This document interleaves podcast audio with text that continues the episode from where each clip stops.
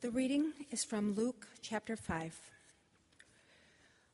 Once, while Jesus was standing beside the lake of Gennesaret, and the crowd was pressing in on him to hear the word of God, he saw two boats there at the shore of the lake. The fishermen had gone out. The fishermen had gone out of them and were washing their nets. He got into one of the boats, the one belonging to Simon, and asked him to put out a little way from the shore. Then he sat down and taught the crowds from the boat. When he had finished speaking, he said to Simon, Put out into the deep water and let down your nets for a catch. Simon answered, Master, we have worked all night long, but have caught nothing. But if you say so, I will let down the nets. When they had done this, they caught so many fish that their nets were beginning to break. So they signaled their partners in the other boat to come and help them. And they came and filled both boats so that they began to sink. But when Simon Peter saw it, he fell down at Jesus' knees, saying, Go away from me, Lord, for I am a sinful man. For he and all who were with him were amazed at the catch of fish that they had taken, and so also were James and John, sons of Zebedee, who were partners with Simon. Then Jesus said to Simon, Do not be afraid. From now on, you will be catching people. When they had brought their boats to shore, they left everything and followed him. Here ends the reading.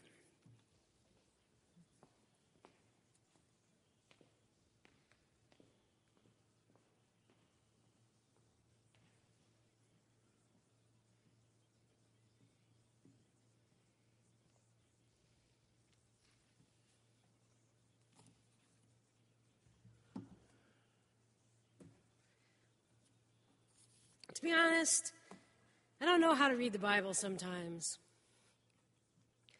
I kept wondering this week are we supposed to take this text seriously? It seems sort of funny, all these fish and fish, and fish are sort of funny. But it could be dark too. All these fish almost sink the boat. I'm sure there's a million ways to read it. And I suppose that straightforward is an option. But it, the story has several outlandish elements, as does the whole of Scripture, obviously. So straight isn't usually my go to way. The Bible's weird. There's so many holes. You often don't get details or background that seem vital to making sense of a passage. If there's one, more than one account of something, as there are in the four Gospels, there are always discrepancies. It's totally a text that invites questions, even demands them. There's a rabbinic saying for this quality of the text. They say, The scripture cries out, interpret me. Wonder about all sorts of stuff. Throw me across the room. Actually, the rabbis don't say to throw the Bible across the room, but I think it's appropriate sometimes. Why does Jesus go out in a boat? The people press upon him because they long to hear the word of God, and he gets in a boat to teach them. That isn't the most outlandish part of the story, but it seems a little bit pra- impractical logistically, considering wind, water, drift, a certain loss of control the sound of the waves lapping. I did see, though, that a website promoting tourism to the Sea of Galilee claims that there really is this small bay about a kilometer northeast of Tabgha, wherever that is, that has exceptional acoustic qualities. It's one of the most attractive places along the shoreline as well. The slope of the hill forms a natural amphitheater, rather like a Roman theater, the website says, and acoustical research has proven that as many as 7,000 people could hear a person speaking from a boat in this particular bay. I'm not sure what to believe. I think they know that it's not easy to hear someone speaking from a boat across water, and so they're trying really hard to work to make this story seem plausible. I say plausible schmausible.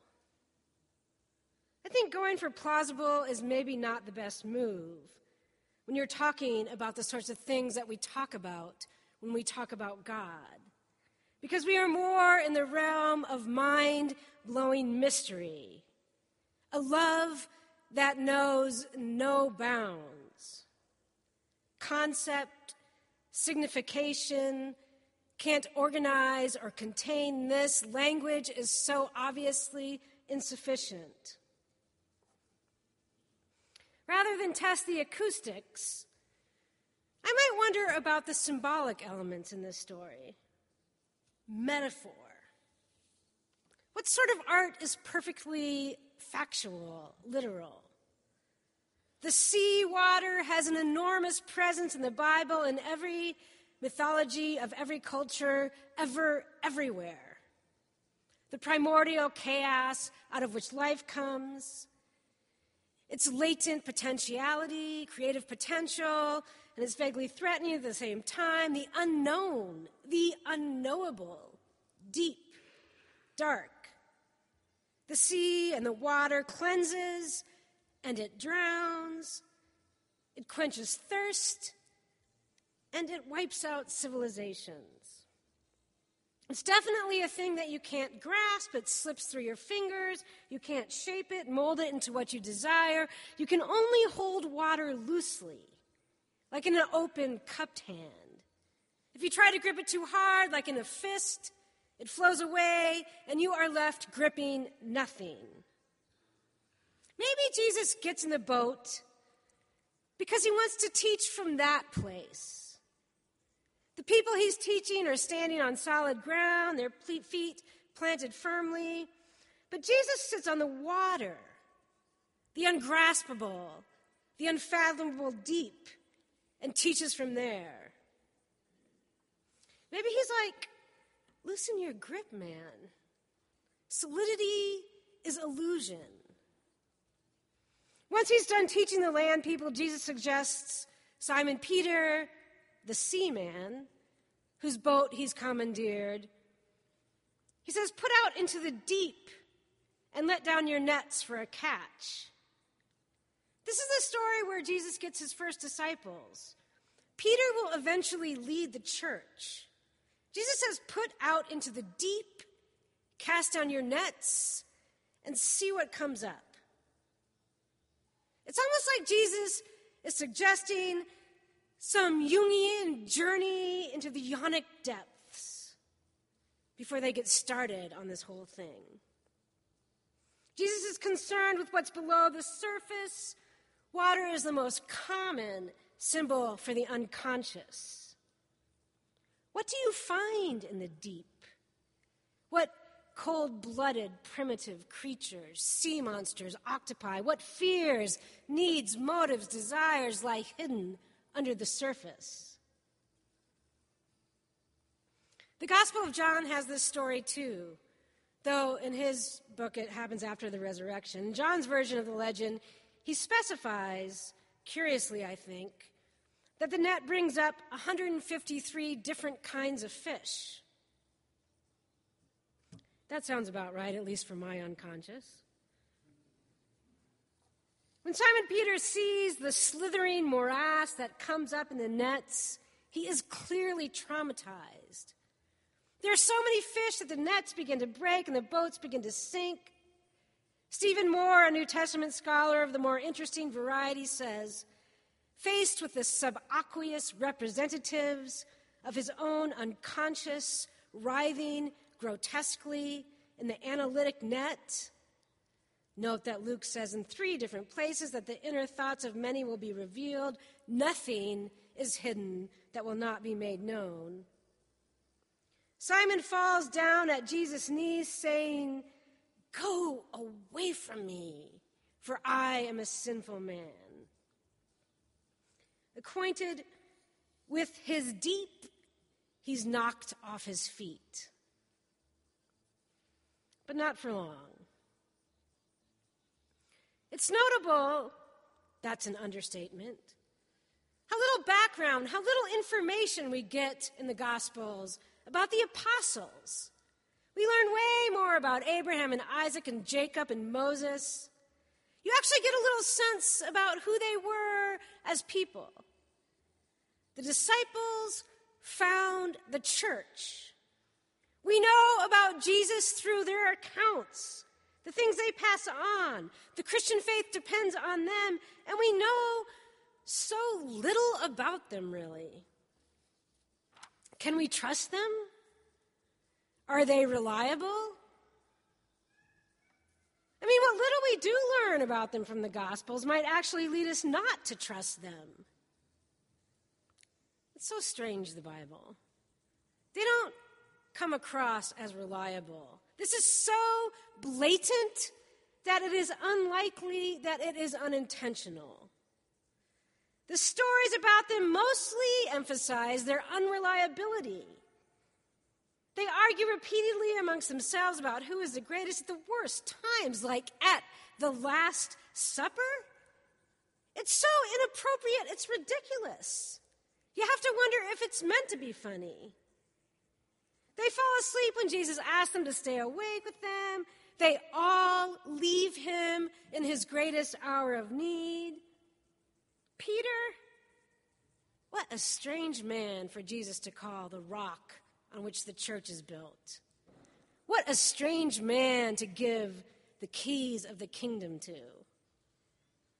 It may say something important, if not exactly complimentary, about the church. Like maybe the revelation of God's grace is not supposed to be built on a rock. Maybe it's not the sort of thing that involves keys like, these aren't really the sort of things you talk about when you talk about God, the unfathomable love that knows no bounds. Peter, he swears he would never, ever, ever deny Christ. He'll go with, to him with prison, he'll go to him to death, and then he immediately denies him not once, but three times. The Gospel of Mark portrays Peter as almost utterly inept John seems to respect him, but definitely emphasizes his lack of insight compared to the beloved disciple. Paul finds Peter shallow and unconvincing. He was the leader of the church, self important, unself aware.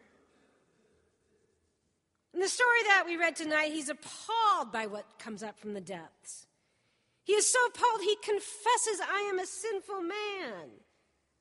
But later on in Acts, he claims, Nothing cl- unclean has ever passed my lips. I think unlikely. Maybe he's not just unself aware, maybe he's a liar. On this rock I will build my church. Sounds about right, honestly.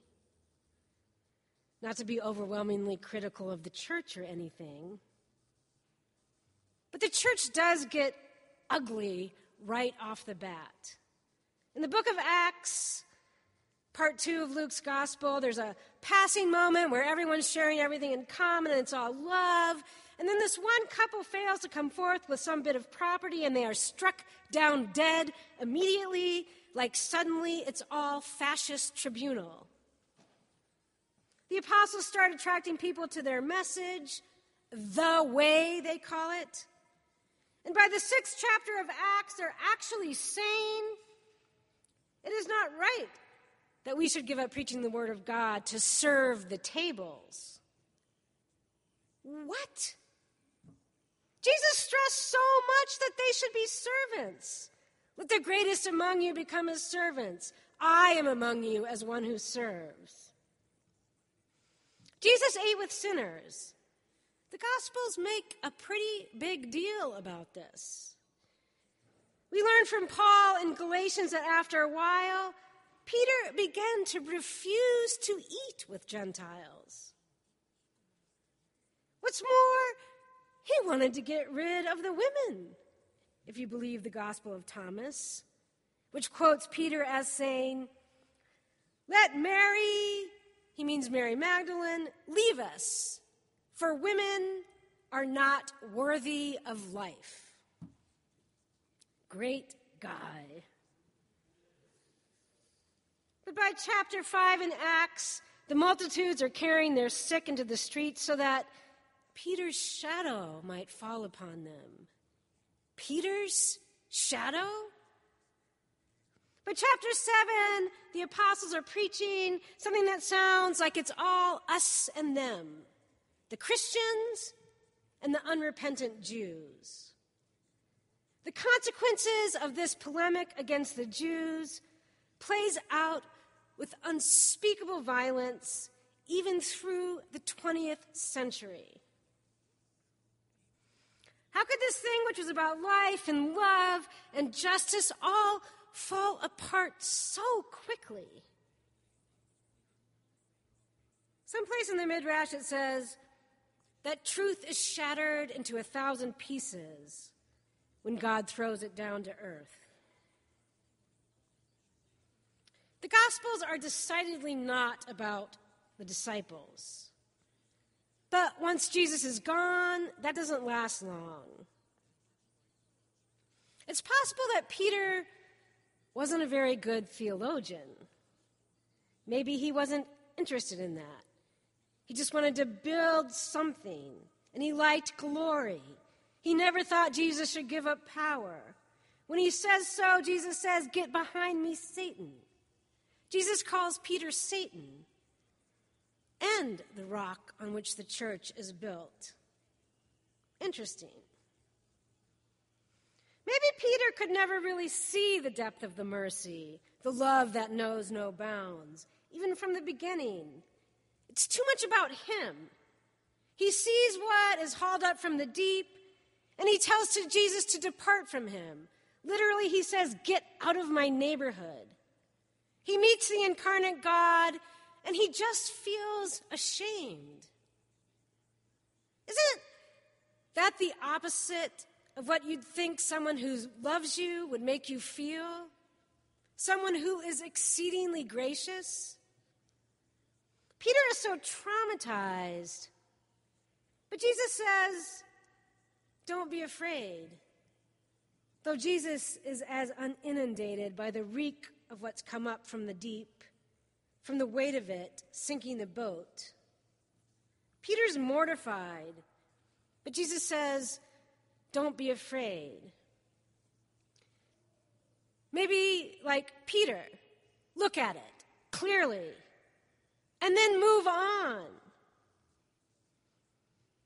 Then Jesus says, it's often read as if he says this sort of prescriptively, but maybe it's more like he says it resignedly.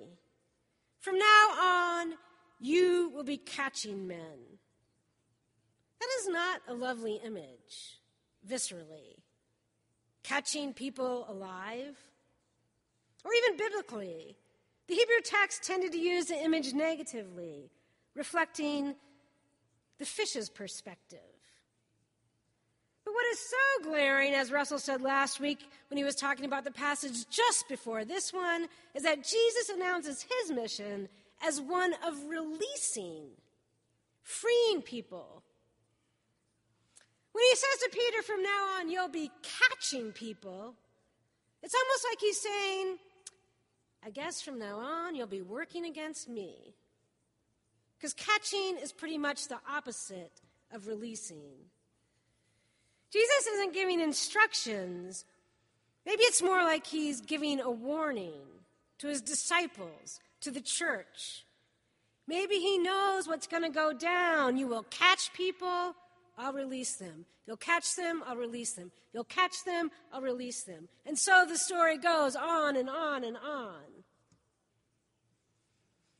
Karl Barth says the historical existence of the church is legitimate only insofar as it refrains from giving specific weight to its own possibilities, developments, and achievements.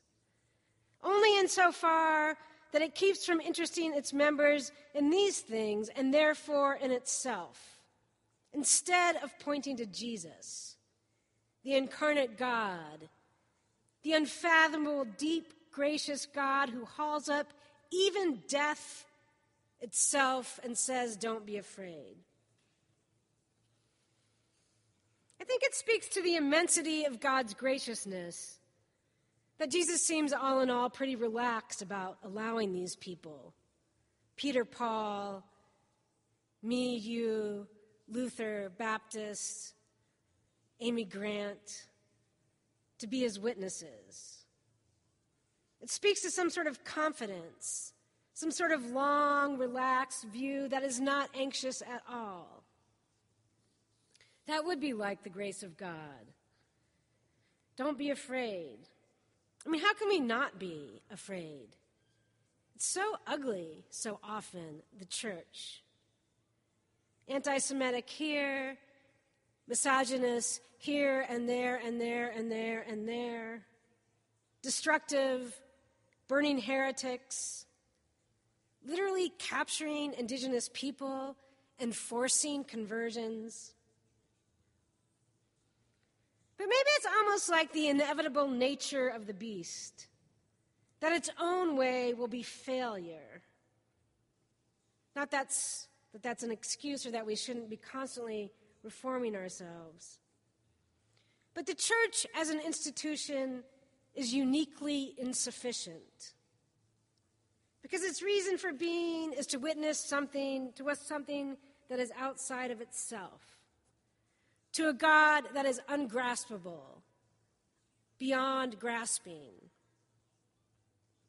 The foundation, if that's even a very good word for it, you aren't, you aren't supposed to be able to stand on it or plant your feet. God is not something that you can quit looking for. Faith is searching, wandering, listening, asking. You're not supposed to stop looking. A net can catch just about anything, but it can't catch the sea. The water flows in and out of it. This is hopeful to me. Hold it loosely, because if we captured it, we'd probably kill it.